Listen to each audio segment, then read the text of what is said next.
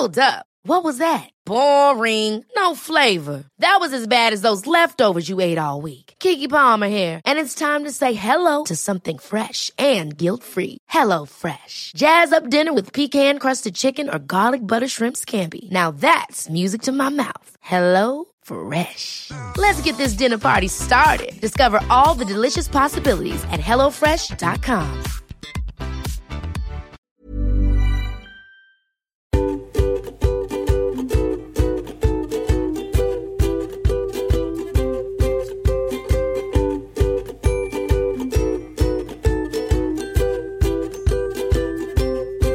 Då är ni välkomna till ytterligare en Parkinson-podd, och idag så är vi i Halmstad och har varit med på dans. Vi ska prata om dans och Parkinsons sjukdom.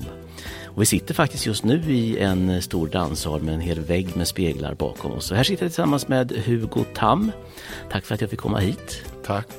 Det var du som ledde den här dansen nu. Det var ju fantastiskt. Det var, vad var vi, 7-8 personer som satt där inne, och du var jätteentusiastisk, och jag berättade vad vi gjorde. Det var klassisk musik och det var olika rörelser och saker och ting. Det är ett sätt att arbeta som i världen just nu kallas för Dance for PD, som kommer från Brooklyn och startade 2001 där. Mm. Så det är utifrån Mark Morrison Dance Company och deras professionella dansare och några stycken Parkinson, på den tiden patienter, numera deltagare. Ja, det är viktigt att man kallar det deltagare nu, inte patienter, de som är med och dansar. Det är väldigt viktigt. Ja. Det är upplevelsebaserat, det är kompletterande till mycket nödvändig sjukgymnastik. Mm. Och man möter en konstform först och främst i detta. Det var ju fantastisk stämning. Jag försökte ju vara med på mitt lilla sätt där inne också då. Va? Man såg ju din entusiasm. Du tycker det är jättekul det här. Du tycker det är toppen. Det ser ut så. Jag tror att man måste bestämma sig för att man vill göra detta. Ja. Och arbeta med människor med speciella behov, det måste man vilja. Mm. Och man måste passa för det. Och hela den här... Det här sättet att arbeta är baserat på vad man vet om spegelneuronerna och hur de fungerar. Så det är otroligt viktigt för mig att jag är en stark motor för, och katalysator och initiativtagare och engagerad för att väcka kanske delar av hjärnan som vilar lite grann. Du betonade ju i början där då för några av de här gruppen som var nya att det är helt kravlöst att vara här. Mm. Men vi är svenskar som du sa, och då vill vi ofta prestera. Vi har en Luther på axeln, eller hur? Så är det ju. Men alla var ju med. Mm. Jag tittade lite grann runt omkring. Det är så att även om jag säger att det är okej att bara komma och vara med och sitta och titta, så hakar alltid alla på, men de gör det utifrån sin egen dagsform och sina egna förutsättningar, och det är den överenskommelsen som gruppen skapar tillsammans med mig ganska direkt, och gruppen blir väldigt homogen på det viset, och det är därför man också kan vara i väldigt olika faser utav Parkinson-problematiken till exempel. Mm. Det händer ju mycket i den här dansen också. När du och jag kontaktade varandra första gången i somras, så gjorde vi upp om en tid för det var en grupp. Nu under tiden, precis för någon vecka sedan, så fick jag ett meddelande från att nu är vi en grupp till. Det är superpopulärt detta. Vad beror det på? Egentligen så ska man ju fråga en person med Parkinson, men jag tror, och de säger till mig, att det är det som... metoden den får fram så många nya uppdrag för hjärnan, och den multistimulin, den gör att de går härifrån med en känsla utav hela jag får vara med, och då blir det ett komplement till det som de gör annars. Många utav mina dansare är väldigt aktiva. De simmar och de cyklar och de går till sjukgymnasten och logopeden. De är oerhört aktiva. Mm. Jag vill påstå att de personer med Parkinson som jag känner, de är verkligen igång. Mm. Och här får också själen och en duvning. För underbar musik. Och det var både lite rockigare och då man nästan skulle steppa. Och sen var det, jag vet inte hur Svansjös musik låter exakt. Men alltså det var ju sån här gracil, man skulle röra sig graciöst och så vidare. Ja, exakt, ja. Exakt. Så var det ju. Mm.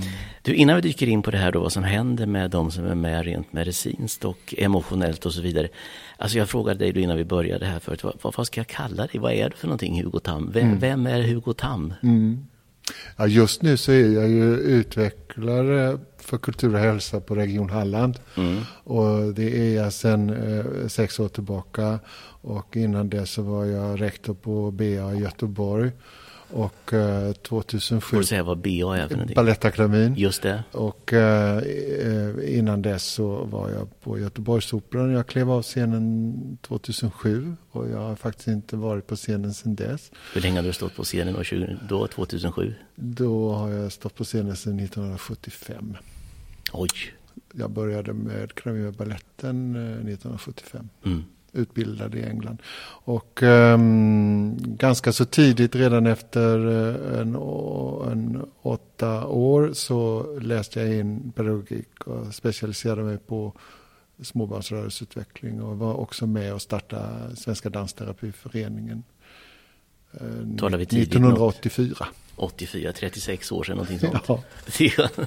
Det är otroligt. Mm. Var kom det intresset från hos dig? Jag menar, du kände inte att du skulle ut på de stora scenerna, Broadway och så vidare? Det hade jag nog säkert velat, men jag kände att jag ville kombinera det sceniska med någonting mera handfast. Mm. Och jag har alltid varit intresserad av att undervisa och jag har också varit intresserad av att stötta människor med speciella behov. Mm. Det kom ganska tidigt, det intresset, nyfikenheten för människor med speciella behov. Hur såg dina kollegor på det då i dansens värld när du började gå åt det här hållet? De var avundsjuka för att jag behövde aldrig stämpla, utan jag hade alltid jobb eller dubbelt så mycket jobb. Så de var ganska avundsjuka på att jag hade hittat någonting som gick att kombinera med det sceniska karriären. Då kunde du vara mer avslappnad på auditions och sådana saker också, ja. Eller?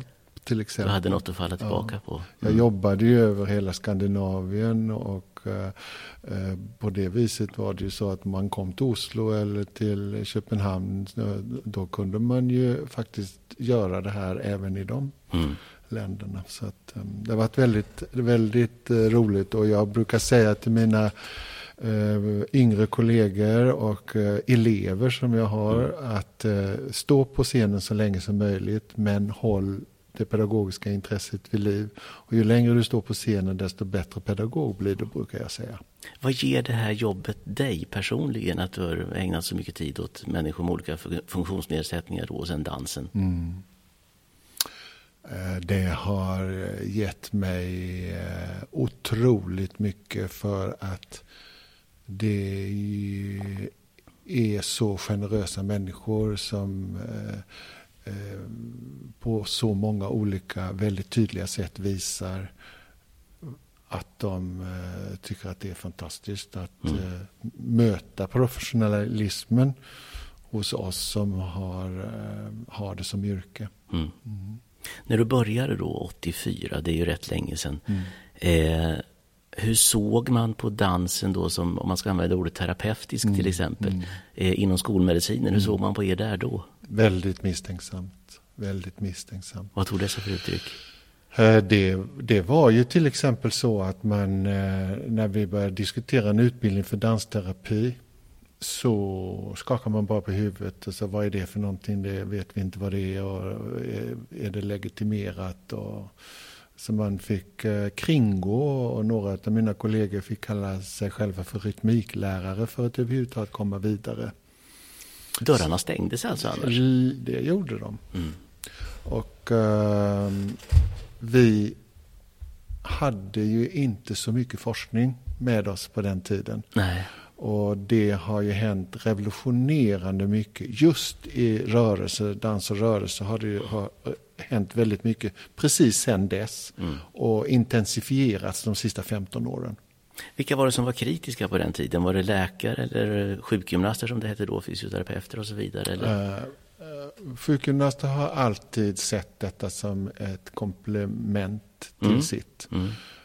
Det är ju i läkarkåren som man har varit skeptisk. Vad sa man då? Det där ger ingenting, det funkar inte, det finns inga evidens? Eller? Man saknade evidens. Mm. Och man ser att musik och effekten utav musik, den auditiva stimulansen, musikaliska stimulansen, den forskade man förhållandevis tidigt på, och mycket på grund av att många forskare var musikintresserade personligen, medan vi hade då inte så många dansare som var forskare, och därför så kom man lite i efterskälken där. Just det. Men nu har vi ju passerat dansen, eftersom man vet idag att allt liv börjar i rörelsen, och musik uppstår ju inte utan rörelse, så att nu är ju hjärnforskarna intresserade utav just rörelsens effekter. När skedde den här vändningen, skulle du säga? Vi pratar 5-7 år sedan. Är det så pass sent? Mm. Vad är det som har gjort att du har orkat stå ut liksom och kämpa på? Du trott så stenhårt på detta. Det är för att mina deltagare svarar så. Du har sett att de blir bättre på olika sätt? Ja, och de säger. Mm. Vad är det man säger för någonting? Man säger att jag har fått självförtroende. Och självförtroendet i mina rörelser gör att jag känner mig stadigare. Vilket betyder att den stadigheten reflekterar min balans.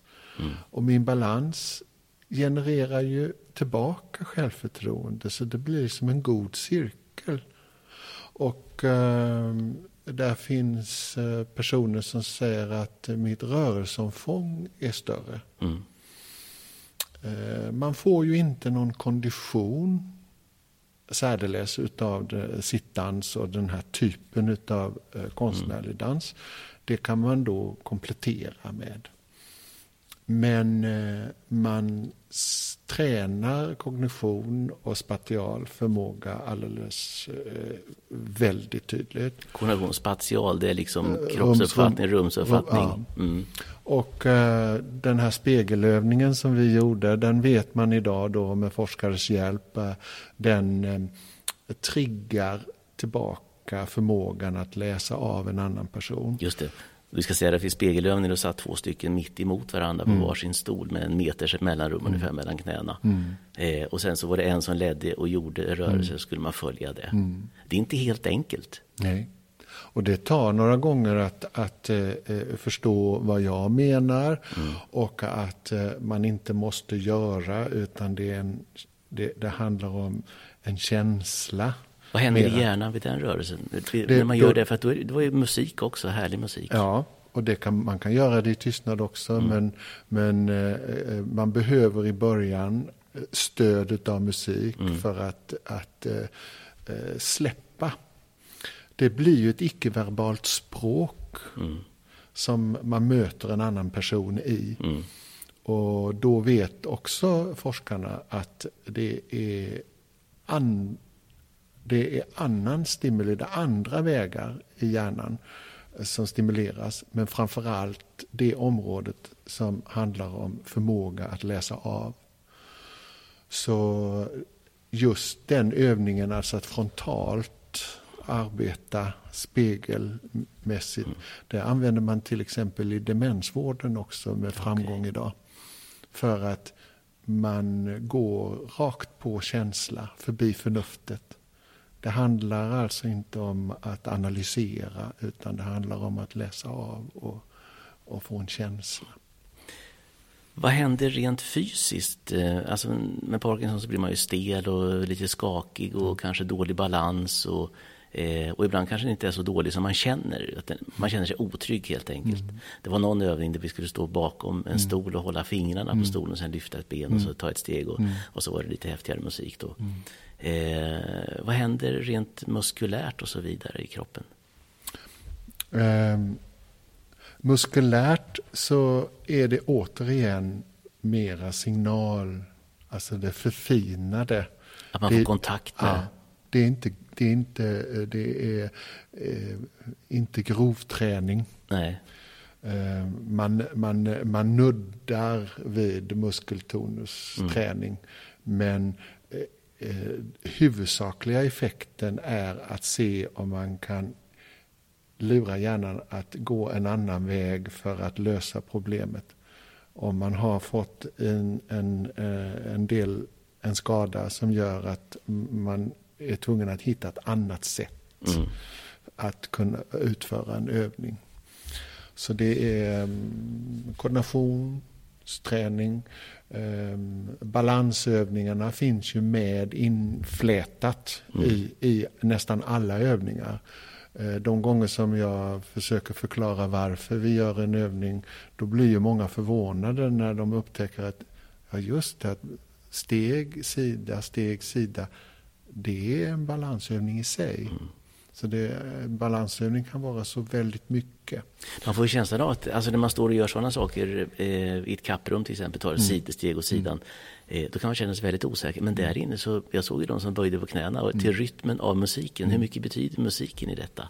De menar ju också, inte mina ord utan forskarna igen, att hjärnan stimuleras utav det additiva och det musikaliska inputet. Och musiken hjälper hjärnan att hitta en annan lösning på ett uppdrag. Man glömmer bort att vara orolig helt enkelt just då. Till exempel.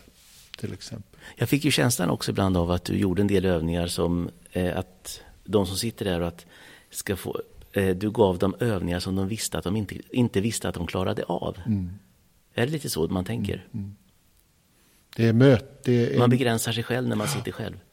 Det är mötet, inte med det nödvändigtvis okända. Men jag brukar prata om att man väcker gammal kunskap till liv. Man blir ju inte frisk av detta. Men däremot så är man i stunden. Så upplever man att en välbefinnande känsla. Och man glömmer bort att vara sjuk en stund. En liten stund, ja. Och man har ju gjort forskning på hur länge dansen känslan av välbefinnande, hur länge den är kontra ett vanligt gympapass. Och då är det ju någonting, alltså i gympan så tränar man konditionen och fokuserar på muskeltonus och så. Medan jag vill ju ha fram konstnären hos personen och själen, och då blir det många fler lager i hjärnan. Och då har man upptäckt att den känslan, det fenomenet gör att välbefinnande känslan räcker längre på dansen än ett vanligt gympapass till exempel. Och då blir det plötsligt värdefullt och kanske svaret på att jag har 98,5% närvaro på mina grupper. Och då är det ju människor som det knappt kan komma ur sängen på morgonen. Nej. Och ändå så kommer de hit. Det blir nästan ett beroende att komma hit. Man får en injektion på något sätt utav det här välbefinnandet som du pratar om. Ja. Du, om vi tittar på det här med evidens nu då. Nu tittar man ju mer och mer på sjukgymnastik till exempel. Då har ju visat sig att fysisk träning skjuter fram sjukdomsförloppet bevisligen nu, säger man. Och när man kommer till att man blir sämre så har man lättare att hantera om man då har tränat och rört på och så vidare. Och det är naturligtvis både muskulärt och att man har fått ordning på tankarna i huvudet och så vidare och neuronerna och alltihopa det här. Vad har man tittat mer på för evidens på vad dansen gör med människor? Om du behåller den kunskapen som har kommit fram ut ur sjukgymnastiken och forskningen, så lägger du till själen i det. Det är där dansen kommer in. Alltså att man också triggar känslocentrat. Man behöver inte förstå. Man kan släppa in den musikaliska impulsen. Man kan låta konstnärskapet påverka dig. Och det är därför som när sjukgymnasterna kommer och tittar så säger de att detta är ett perfekt komplement till det vi gör. Och därför är det så roligt att kunna samarbeta. Och mina Parkinson-dansare, de tycker också det är så häftigt att kunna gå på både och. Det är klart. Mm. Vad säger läkarna nu om det här? Har du hört någonting? Ja. De som var så kritiska då, ja. 80- och 90-talet och fram till för 5-6 år sedan. Ja. I USA, England och Australien har de ju varit positiva lite längre. Vi har varit lite sega här. Ja, du är väldigt diplomatisk. Men nu är man ju helt överens. Och de som tvekar lite grann, de släpper även den tvekan på grund av att de får träffa mina deltagare som är deras patienter. Så det är inte mina ord utan det är deras ord. Mm. När de träffar neurologen så säger de att jag måste göra detta också för att jag känner mig så hel utav detta mötet med dansen. Mm. Och då ska det ju vara med oss professionella. Det är väldigt viktigt. Mm. Eftersom vi som har haft det som yrke eller har det som yrke, vi har också ett annat sätt att kommunicera med deras spegelnivåer. Och det är lite grann hemligheten i metodiken så som man byggde upp det från början i Brooklyn. Det var inte en händelse att man använde professionella dansare. Man kunde ju använt vem som helst, men där var ju hjärnforskarna på professionella dansare som man visste kunde skicka helt andra signaler än vem som helst till Parkinson-patienterna i det fallet. Vilket land skulle du säga ligger längst fram i vad det gäller dans och rörelse och Parkinson? Australien och England. Vad gör de? Kanada. Vad gör de? De har ju öppnat upp ett system som gör att man får det som en del av som ett recept. Det är receptbelagd dans helt enkelt. Och den är ju statsunderstödd på ett helt annat sätt. Vad ser man för resultat där? Och då ser man resultat så som vi har nämnt förut. Man ser förbättrad balans, förbättrad sömn, förbättrad matvanor och det generella. Livskvalitet. Man ser till exempel inte kondition. Man ser inte muskeltonusuppbyggnad. Men mycket koordination som påverkar kognitionen. Mm. När tror du vi kommer dit att vi får dans på recept? Ganska snart. Du är positiv där. Mm. Vad ser du för utveckling själv nu då avslutningsvis i dansen för Parkinson-deltagarna? Vad är nästa steg i det här skulle du säga? Nästa steg är det som jag redan börjat med, en pilot i Falkenberg. Jag arbetar ju över hela Halland och i Falkenberg så har jag en blandgrupp där det är Parkinson och stroke och MS och bara alldeles vanliga årsrika personer. Det var ett fint ord. Och de älskar att vara tillsammans och göra detta. Och de som man armkrokar, där föds en empati, väldigt oväntad empati i gruppen. Samhörighet. Ja. Och alla gränser suddas ut.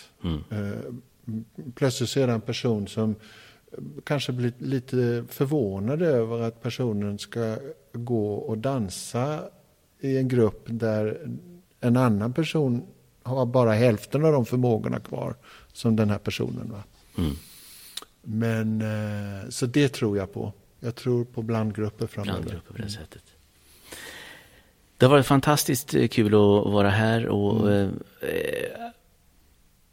jag vet inte om vi har pratat om det, men alltså, ni är ju otroligt framgångsrika i Halland. Jag menar, det är nästan bäst ni är väl bäst i landet om man pratar per capita, flest som går på dans för Parkinson. Ja, det råkar vara, i Halmstad så är det ju alltså procentuellt väldigt många som har hakat på och valt dansen. För att... Jag märkte redan första gången mina fantastiska kollegor i Stockholm och inte minst i Jönköping där det började. De har ju stora grupper idag, men i lilla Halmstad hade vi samma antal deltagare som man hade i hela Stockholms upptagningsområdet från början. Va? Och det är lite roligt. Så att det är viktigt också. Jag är väldigt attraherad utav att kunna erbjuda de här specialinsatserna i glesbygd, höll jag på att säga, men i mindre orter. Ja. Att inte det bara är personer med Parkinson som råkar bo i de större städerna som får detta, utan alla i Sverige ska få lov att möta oss proffs. Och definitivt lyckats fantastiskt bra här. Avslutningsvis, du sa också idag till en av deltagarna att det bästa du har gjort idag, det var att du kom hit. Ja. Nu kanske sitter många och lyssnar och tänker, det där skulle ju vara spännande, men jag är nog för dålig, jag är nog för stel, jag är nog för gammal, jag klarar inte det där. Vad säger du? Nej. Jag har ju personer som sitter i rullstol och som inte kan göra så mycket med varken armar eller ben, men deras hjärna dansar lika mycket som alla oss andra. Det finns inga ursäkter. På grund av att de kommer och tittar på dansen. Ja, det sa du också. Bara det att komma hit och titta, man behöver inte delta. Nej. Där hör ni att ta er iväg till dansen på eran ort. Finns över hela Sverige nu. Ja, det gör det. Tack så mycket, Hugo Tam, för att jag fick komma hit och idag i Halmstad alltså, och titta på den här dansen. Tack för att du kom. Hej.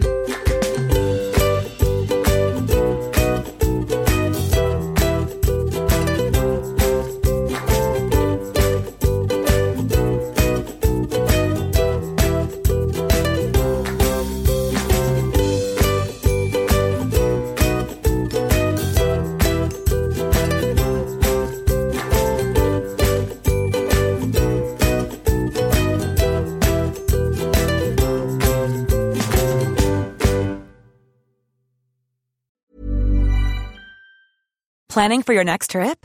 Elevate your travel style with Quince. Quince has all the jet-setting essentials you'll want for your next getaway, like European linen, premium luggage options, buttery soft Italian leather bags, and so much more. And is all priced at 50 to 80% less than similar brands.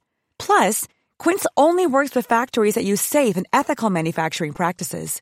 Pack your bags with high-quality essentials you'll be wearing for vacations to come with Quince. Go to quince.com/pack for free shipping and 365-day returns.